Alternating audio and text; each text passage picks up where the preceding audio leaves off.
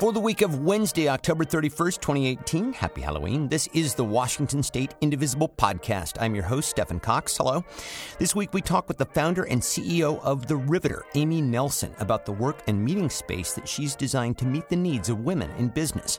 And then for this last show before the midterm election, we talk with our friend Chris Petzold, founder and head of Indivisible Washington's 8th, about what is at stake, about what we need to do to keep going for this final push to November 6th, and about the historic role Indivisible Invisible members are playing right now? I think the history books are going to be talking about us at this point in our nation's history. And also, I just feel like I'm saving our country for my son. This is incredibly personal to me, and I'm fighting for the country that I believe in. That is all coming up, so stay with us.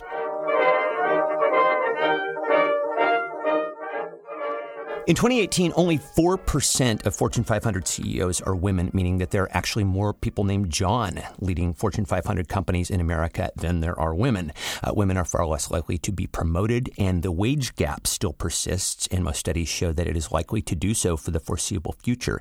My guest, Amy Nelson, decided to do something about it to help women in business by creating The Riveter. The Riveter is a work and community space designed for and by women with two locations in Seattle and another that is just opened in Bellevue, in addition to two new locations in Los Angeles and plans for many others across the country.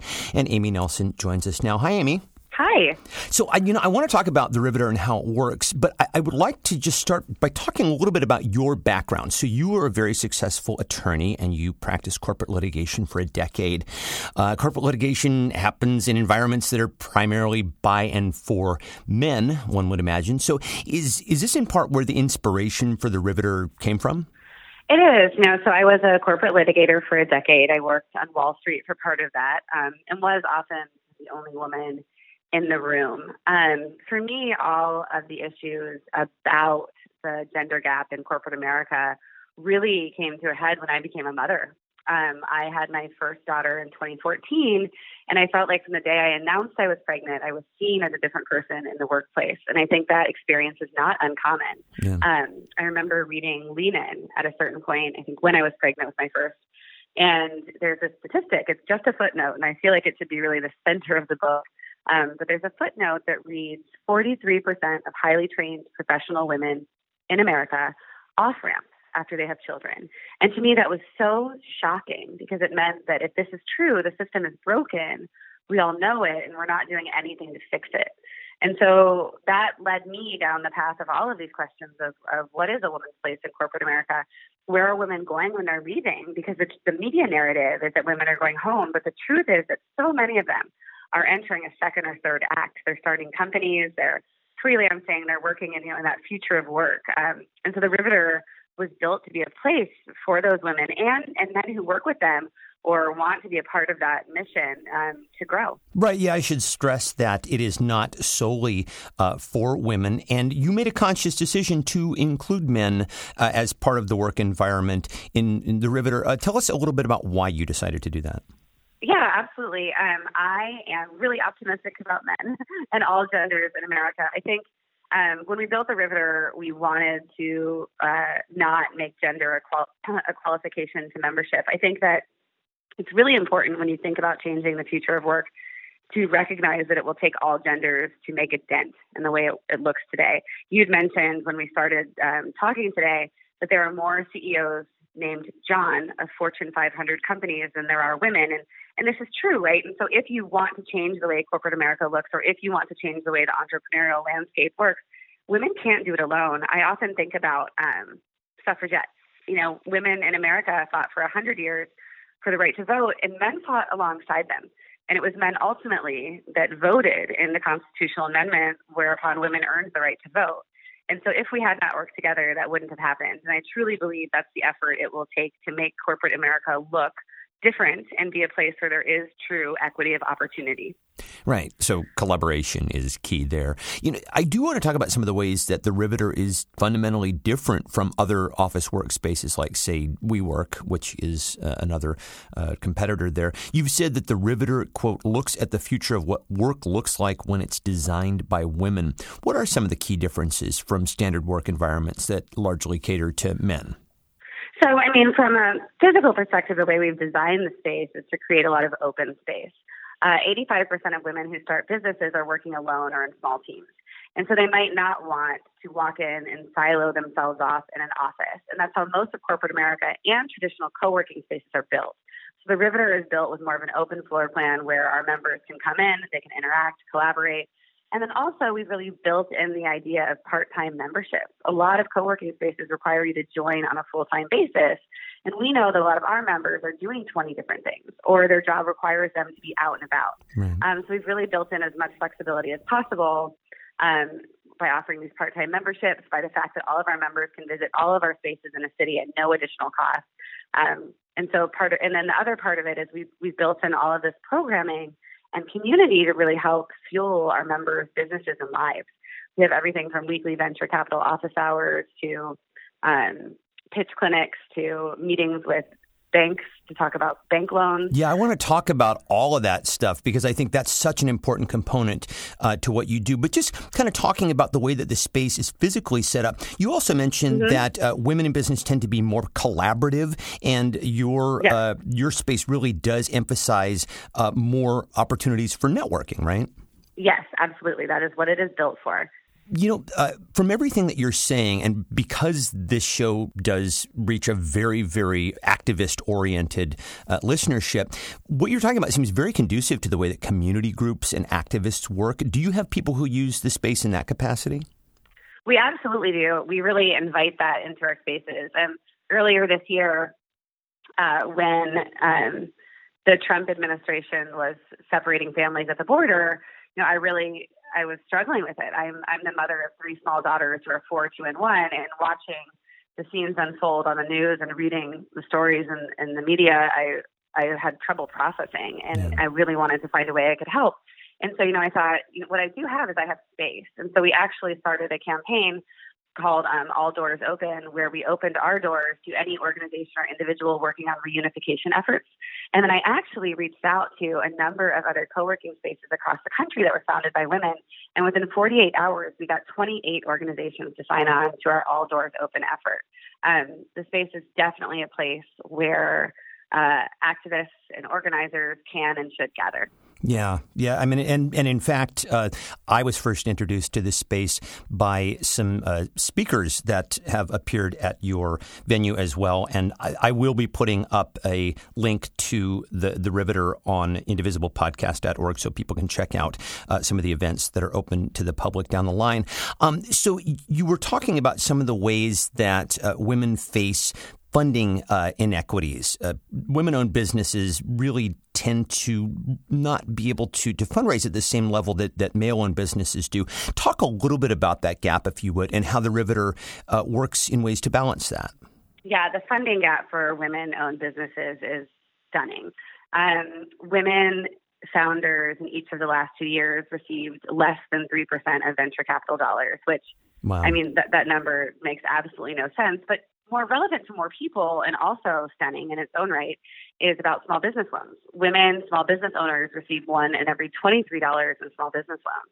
And so that's also a problem that we need to tackle. I mean, when, when you look at that juxtaposed against the fact that women are starting businesses at five times the rate of men, there is an enormous gap there. Yeah, that doesn't make sense. yeah.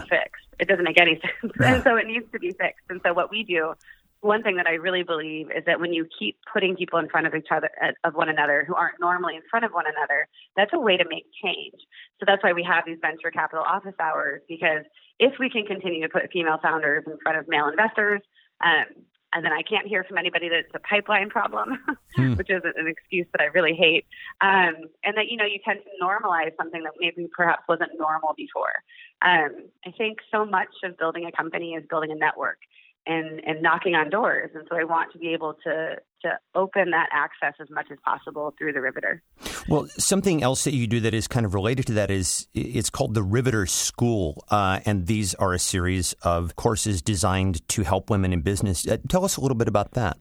Yeah i mean we've really talked with our members about what kind of support and programming they need to build their businesses. So we do everything on the one hand from you know building diverse teams and, and hiring and building a corporate culture to social media 101, kind of the nuts and bolts that you need to grow your businesses, to uh, putting together financial projections. What is your runway? What is your cash flow? So, really across the spectrum. Interestingly, um, after I started the Riveter, we started working with corporations too. Uh, corporations came to us and said, you know, we'd really like to understand how we can actually work within the space of retaining women and recruiting women. So, we've also built out programming for corporations where they can come and we can work with their employees on unconscious bias training and leadership and negotiations. So that's been really fun as well. Well, so one of the programs in the Riveter School is called Career Catalyst, uh, which is designed to help women who uh, change industries or, as we mentioned earlier, uh, take a hiatus from the workplace, um, which often happens during child rearing. And so I'm curious how your own experiences, and you refer to it as off ramping, uh, how your own experiences informed this particular coursework. Yeah, I mean, I think so. My experience is slightly different, and that I went straight from my last job to a, a meeting for my new startup. Um, so didn't really have the space where I took uh, time off to work solely in the home. Um, but I did change industries, and I think that has been, you know, my own experience has really informed how the Riveter has been built because when you're switching industries and starting again, the best thing that can happen is you find resources in a streamlined way where you're not going to 17 different people to ask how you do X, Y, or Z, and you're not, you know, driving 15 places across town to figure it out. And that's really what what the Riveter tries to do is be a centralized place where you can find both the skills and the community that can help you get to the next phase. I mean, I see conversations happen between our members all the time where they're saying, "Oh, when I when I was in this stage, I did X, Y, or Z," or you know, this platform might help you get to the next place to grow your business.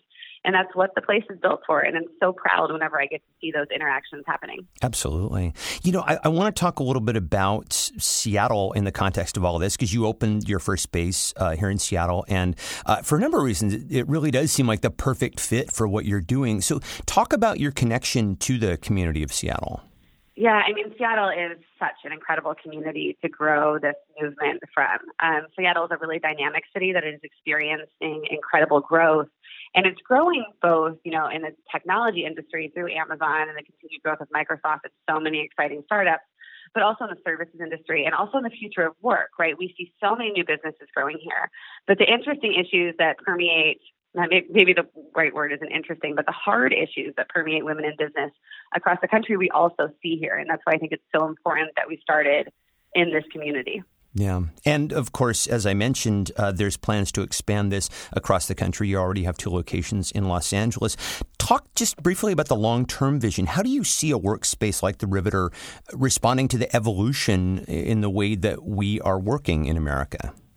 I mean, I think we're built to respond to that by providing this model of, of, consummate flexibility and also thinking about how women fit into the workplace, which I think is something companies will eventually have to have a reckoning with if they haven't already. Yeah. Um, but you know, we have ambitious plans to scale across the country, um, and I don't see anything stopping us. Um, we have plans to open a number of locations next year um, and grow from the west to the east um, to work with dynamic communities of women and allies throughout the country. We're also building a digital platform, which we recently launched, where people can access our programming and events uh, online wherever they are which is awesome. So yeah, so coming online and then uh, potentially to a city near you. Um, and you talk about the East Coast, and the East Coast, obviously home to uh, Boston, New York, and then D.C. And just before you go, I just do want to kind of ask you a little bit about uh, what's you know about to happen in a week. So in addition to your law background, you also served on President Obama's National Finance Committee. Uh, you worked with President Carter's The Carter Center. You are also a contributor to Forbes magazine and you've written about uh, women's issues for them. Um, I, I, guess I should, in saying all that, I said, well, when do you sleep? You know, you're a mother of three, you've got the Riveter, you do all that. Um, but before I let you go, I do want to uh, just get a couple of thoughts about the midterm election. Um, so, as we know, the Trump administration and the GOP have been outright hostile to women, uh, most recently seen with the Kavanaugh hearings. But I, I, guess on the flip side, we have uh, over the last two years, um, we've seen the Women's March, which was the largest in history. There has been the rise of the Me Too movement. Uh, more women are running for office in 2018 uh, than in any time in history by a huge margin. I'm wondering how you read all of this as we go into next Tuesday's election. Uh, I mean, I think you know we're hearing women's voices in a really different way. Um, I don't think this is a trend. I think the ground is shifting underneath us. Women are a force. We, you know, we control 85% of consumer spending in this country, and we control trillions of dollars of wealth. Um, but yet, we have not been represented in the courtrooms, in the boardrooms, in the halls of government. And I think that that is changing. Um, I think that we're perceiving women's roles differently and understanding that women are capable of, you know, being mothers and being, you know, leaders, which is something I think for a long time America refused to believe. Yeah. Um, I think it'll be interesting next week to see what happens on election day. I have great faith uh, that so many of the women that are running will be elected, and that is incredibly exciting to me. You know, regardless of what side of the aisle these women are on, it's incredibly important that we have more representation of women in government. Um, we, you know, diversity breeds better results, and that's what we all hope for.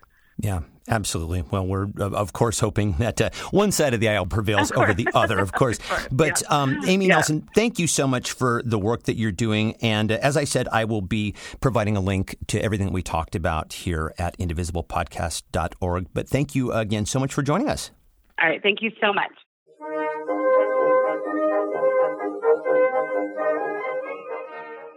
So, you guys, uh, in this last episode before the midterm election, I wanted to offer up some final thoughts to talk a little bit about where we have been over the last two years, to highlight some of the victories, uh, but primarily just to keep us all energized and focused as we head into the final push toward what is, without a doubt, the most important election of our lifetimes. And so, to help me do that, I decided to call on our friend Chris Petzold. Uh, Chris is the founder and leader of Indivisible Washington's Eighth. She was the very first guest on this podcast. She has been on this podcast more than anybody anybody else, and she is a very dear friend. So I will welcome back to the show Chris Petzold. Hello, my friend.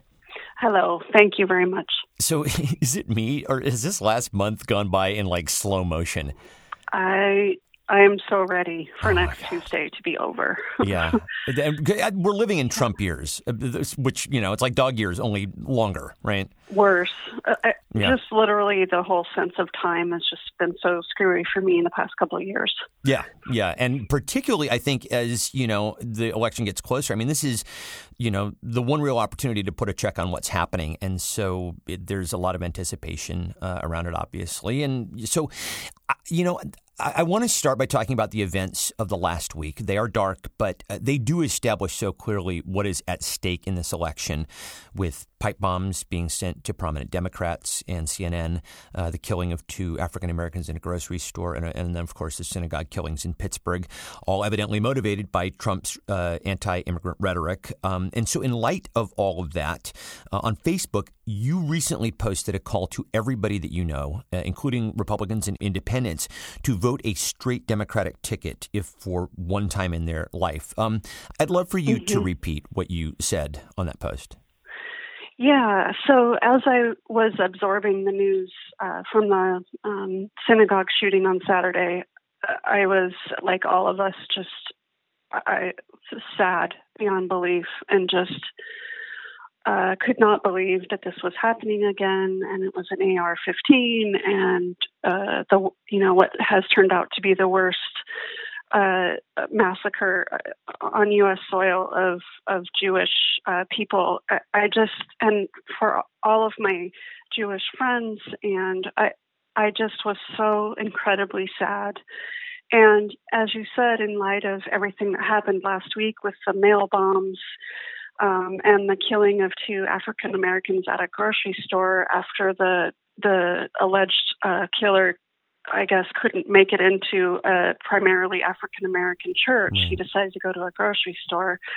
I just, I just thought, like, what, what is happening? Uh, and you know, I, I keep waiting for my outrage to dry up, but um, I guess it's a good sign that it hasn't. You know, and I just thought, okay next Tuesday, it has to be a reckoning on Donald Trump and and the hate speech. And literally, he is stirring up domestic terrorism. And so, like you said, um, I believe this is the most important election of our lifetime. And I've been telling all my Democratic and progressive friends that since I first heard Cory Booker say it over a year ago. Yeah. And um, but literally, I felt like I wanted to expand my message to just anyone who would listen. I was like, I started my post out with, please listen to me, please hear me. And I just feel this sense of desperation, and I wanted to reach out to uh, perhaps Republicans or even an independents and say, hey, just this time only, just vote Democrat you know, and we we just have to. We, have to put a check on Donald Trump. The the Republicans in in Congress right now have completely abdicated their constitutional responsibility as being a co equal branch of government. And they have let Donald Trump just do this to our country. And I don't know. I mean, maybe someday in history we will understand why they're doing this. I have many cynical approaches to why Republicans aren't standing up, but uh, we just, everyone has to vote Democrat.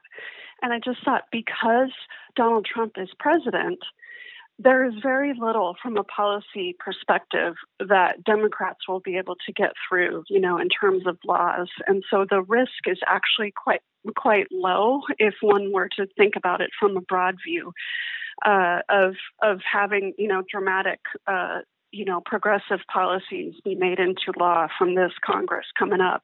And so I thought that the risk uh, for people who are independent or Republicans is is is much lower uh, than it would be if there was a Democratic president, say.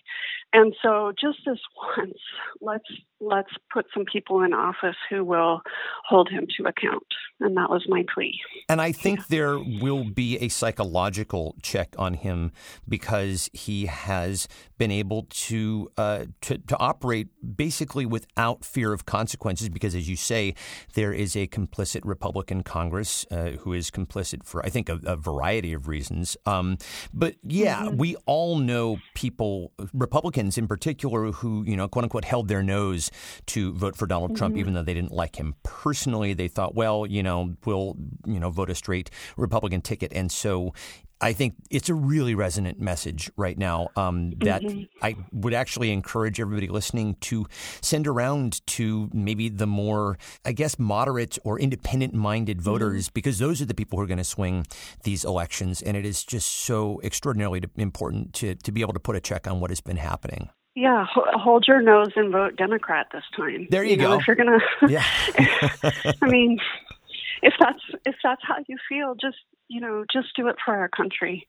Well, you know, on the more positive side of things, uh, in terms of stakes, I've been thinking a lot about what the Democrats would be able to do if they take back the House. And of course, uh, you know, they're not going to be able to get through anything in terms of legislation, uh, but they will get the gavel in, commu- in committees mm-hmm. like the House Ways and Means Committee, uh, where they can get Trump's tax returns. Uh, the Judiciary Committee can get information about Cambridge Analytica, and uh, the Intelligence Committee can finally subpoena Trump officials and really investigate interference interference in our elections. And uh, gloriously, mm-hmm. Adam Schiff uh, will be chair, and Devin Nunes will, um, I guess, not, uh, which is great.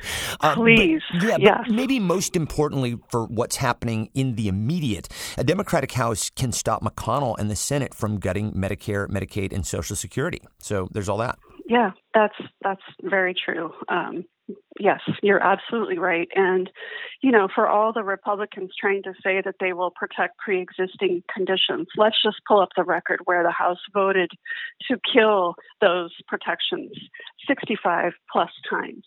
Let's yep. just pull that record up. The numbers speak for themselves. Um, you know, in yeah. terms of the election here locally in the state, uh, in addition to the many state representative and Senate races that we're all tracking, uh, we also have three very competitive House races Lisa Brown versus incumbent Cathy McMorris Rodgers in the fifth. She is the number four uh, Republican in the Congress. Uh, Carolyn Long just pulled mm-hmm. even with Jaime Herrera Beutler in the third. And in your district, and which also happens to be mine, in the eighth, a recent Market Watch tally shows the matchup of Dr. Kim Against uh, three time loser Dino Rossi as being the most expensive house race in the country right now, with a total of over $25 million being spent. That I was very, very surprised by that. First, I know that your group has been super focused on this race, so obviously it feels important to you. But were you surprised by the fact that it's the most expensive race uh, for the House in, in the country right now?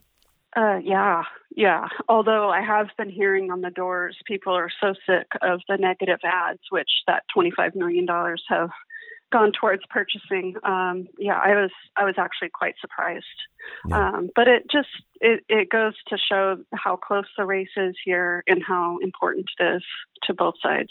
Yeah, well, you know, the eighth is really kind of turning out to be a bellwether as a district. It was gerrymandered mm-hmm. in 2010 to be a safe Republican seat, but it's gone for Democratic presidents in almost every election, so that makes it a quintessential swing district, right? Yep, for sure. Um, and, you know, I just think about that $25 million, and if we could just have spent half that on school programs or teachers or you know something but even so I, am I'm, I'm happy to see all of the support coming in on this race uh, because it is so important and hopefully we can swing it well talk about some of the things that indivisible washington's 8th has been doing in support of the 8th district congressional race yeah, so we have been uh, just giving our folks information about uh, all the canvases uh, that are going on. And it's been, you know, our boots on the ground that have provided a significant amount of support to the campaigns in the 8th and in some of the legislative races. Um, and we also have been um, doing what we're calling some voter education about Dino Rossi. So we kind of caught on to his uh, playbook um, based on our experience with our Congressman Dave Reichert um, in terms of uh, flying, trying to fly under the radar and paint himself as a moderate, and Dino Rossi ain't no moderate. and so we have done various things to try to educate voters um, about Dino and his record. And uh, we put up a website um, which was just sharing facts. It wasn't any sort of opinion on our side, but it was just, you know, as he tries to say he's bipartisan, take a look at how actually extreme he is. Um, and the name of the website is therealdinorossi.com, which we'll have at indivisiblepodcast.org. Yes, thank you. Um, and we put up two billboards in the district, one um, in uh, in Wenatchee and one in Auburn, uh, directing people to our website where they can learn about Dino Rossi. So we've we've been pushing on the positive side, helping uh, Kim Schrier, and we've also been uh, pushing on the other side uh, to educate voters about the real Dino Rossi. Yeah. And I should mention that uh, there will be lots more to come post election uh, in terms of strategy, no matter what happens in the election. But, you know, I will say that when I started this podcast, I initially uh, had thought about next week's election uh, as the finish line for me. And I know that you did too. But since then, um, things have changed. And I think we're, we're looking through to 2020. So lots more to come on that after the election, as I say. Um, so, sure. you know, where we, we started our conversation was talking about what an incredibly long couple of years it's been. And I know that you and I have compared notes on where it has gotten to be too much. Um, and virtually everybody that I know has. How have you kept going over the last couple of years? Yeah, it hasn't been easy on anyone. I feel like I've aged, you know, 10 years. Um, but what a privilege it is to do this work. Um, I think, honestly, some of what fuels me is my anger. Um, and every time I feel like I can, you know, relax my guard a little bit, um, uh, you know something like last week happens and i just my spirit is renewed in this fight um, and also you know i have tremendous amount of pride um, in our accomplishments as a team and in my firm belief that we are on the right side of history i think the history books are going to uh, be talking about us um, at this point in our nation's history. Um, and also, I just feel like I'm saving our our country for my son. This is incredibly personal to me. Um, and I'm fighting for the country that I believe in. And honestly, that keeps me going, as well as the amazing uh, community that we've built. Um, so that's a very significant factor in terms of after the election, I just felt like I was so alone, um, and I certainly don't anymore. Yeah, having a community really has been a major factor for me as well, and, and for most people I know. And this is something that Indivisible just does exceptionally well. Um, I read somewhere that there is a method that vocal choruses use when they have to sustain a note for a long time, longer than any one individual could do it. And members uh, apparently take breaths in shifts in, imperceptibly, and mm-hmm. that's sort of like what we do as a community in Indivisible. So somebody needs to take time for themselves, uh, there are other people who will keep it going during that time. Um, yeah. So, you know me, I like to end on a positive note. Um, and, you know, it has been a, a very ugly couple of years, um, and in many ways worse than we could have imagined, particularly with immigration and Kavanaugh, and then, of course, the, the events of last week. But there have been some bright spots. Uh, so, I'll just ask you in, in, for you, what were some of the unexpected bright spots over the last couple of years? Well, I mean, like we were just saying, the incredible community, uh, the dedication of everyone um, really is. everyone gives me so much credit for being a, a, great leader, but it's really the team. I mean, uh, it, it, there are so many people that are just so passionate and dedicated to this cause. So that has definitely been a bright spot. Um, and then, you know, some of our wins along the way. I mean, we saved the ACA, and look, now the Republicans are trying to frame it as their, you know, issue, their, you know, the thing that they support. So to me, that is a huge win. Um, and you know, here in our district, uh, our Republican congressman decided that he wasn't able to you know, stand being accountable. Um, and so he retired. yeah. I mean, that was a that was a huge win for our team. Um, and you know, there have just been some tremendous losses, uh, but I think we have slowed the losses. Um, and so I'm trying to think of that as a bright spot. Yeah, yeah, and also I would just point out that there are more women running for office than any time in history uh, by a substantial margin.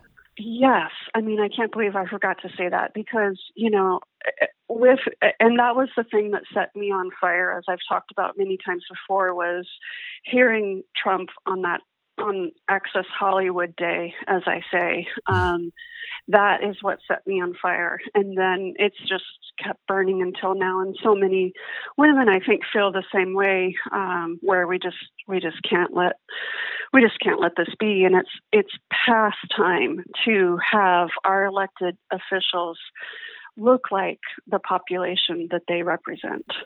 Absolutely. It's really hard to believe yeah. in 2018 that we are as far as we are from having 50% representation uh, for women in our elected government. Wait, not to mention people of color. Yeah, and not to, to, mention people absolutely. of color. Yeah, we're a long. Actually, yeah. yeah, that's. I would be remiss if I didn't point out that we are a long ways from having a government that actually really reflects the people that it serves. So we got a lot of work to yes. do there. Um, but yes. we've, we've, got one last week, actually six days as of this recording, uh, to do everything we can. Uh, a lot of people are tired. I know I'm tired. I know you're tired. Um, how are you advising members to keep pushing through to the finish line?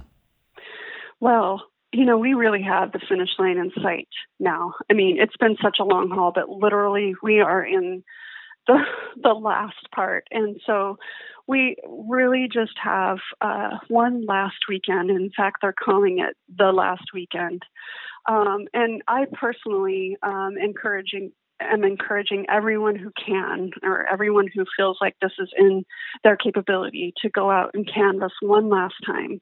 Uh, focus on getting out the vote. I was at a phone bank last night, um, just one last one.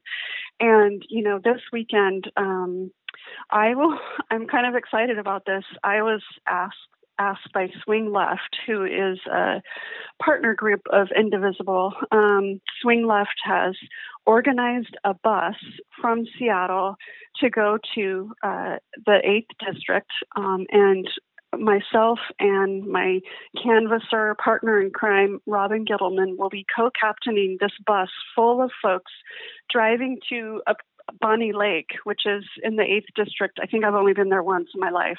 Um, and we will be uh, taking 50 50 plus volunteers on a canvass in Bonney Lake. So I'm just super excited about that. And I know that uh, there are canvasses happening in Auburn and all over the place this weekend. So everyone, if they could just make one final push. I know that when I wake up next Wednesday morning, I I will be satisfied to know that I left nothing on the table. That we just really uh, put the pedal to the metal the whole time, um, and we never let up, and we did the best that we could, and uh, we'll just know that we did everything we could in this race. Yeah, and I, I think that's the the feeling that, that most of us really want to have. We can't ultimately control the outcome individually, but canvassing, phone banking, mm-hmm. doing everything we can in this final push. Well. Chris, um, thank you for your leadership. Uh, thank you for your friendship. Uh, let's do this thing. Yeah, let's do it. Let's do it, everybody. keep going. Well, you heard it, you guys. So, uh, look, before I go, I do want to say a very heartfelt thank you to all of the members of Indivisible who have been such a constant source of strength and positivity through these last two years. Thank you for your words. Thank you for your listenership. And thank you most of all for your tireless work. And regardless of what happens next Tuesday, I am so grateful for all of you, and you all inspire me. So thank you. I will mention that the show will be off next week. I am going to take a little time for myself, as I imagine most of you all will be as well. So we will talk to you on November 14th. That will do it for this week's show. For links to everything that we talk about here on the show, you can go to indivisiblepodcast.org. You can also subscribe to the show there too. The email address for the show is indivisiblepodcast at gmail.com, and the Twitter handle is at indivisiblepod. The Washington State Indivisible Podcast is a production of Get Creative Inc. with production assistance from Cecilia Knob. Thank you again to my guests, Amy Nelson and Chris Petzold. And as always, thanks to you guys for listening. Let's do this on November 6th. Talk to you next time. Bye.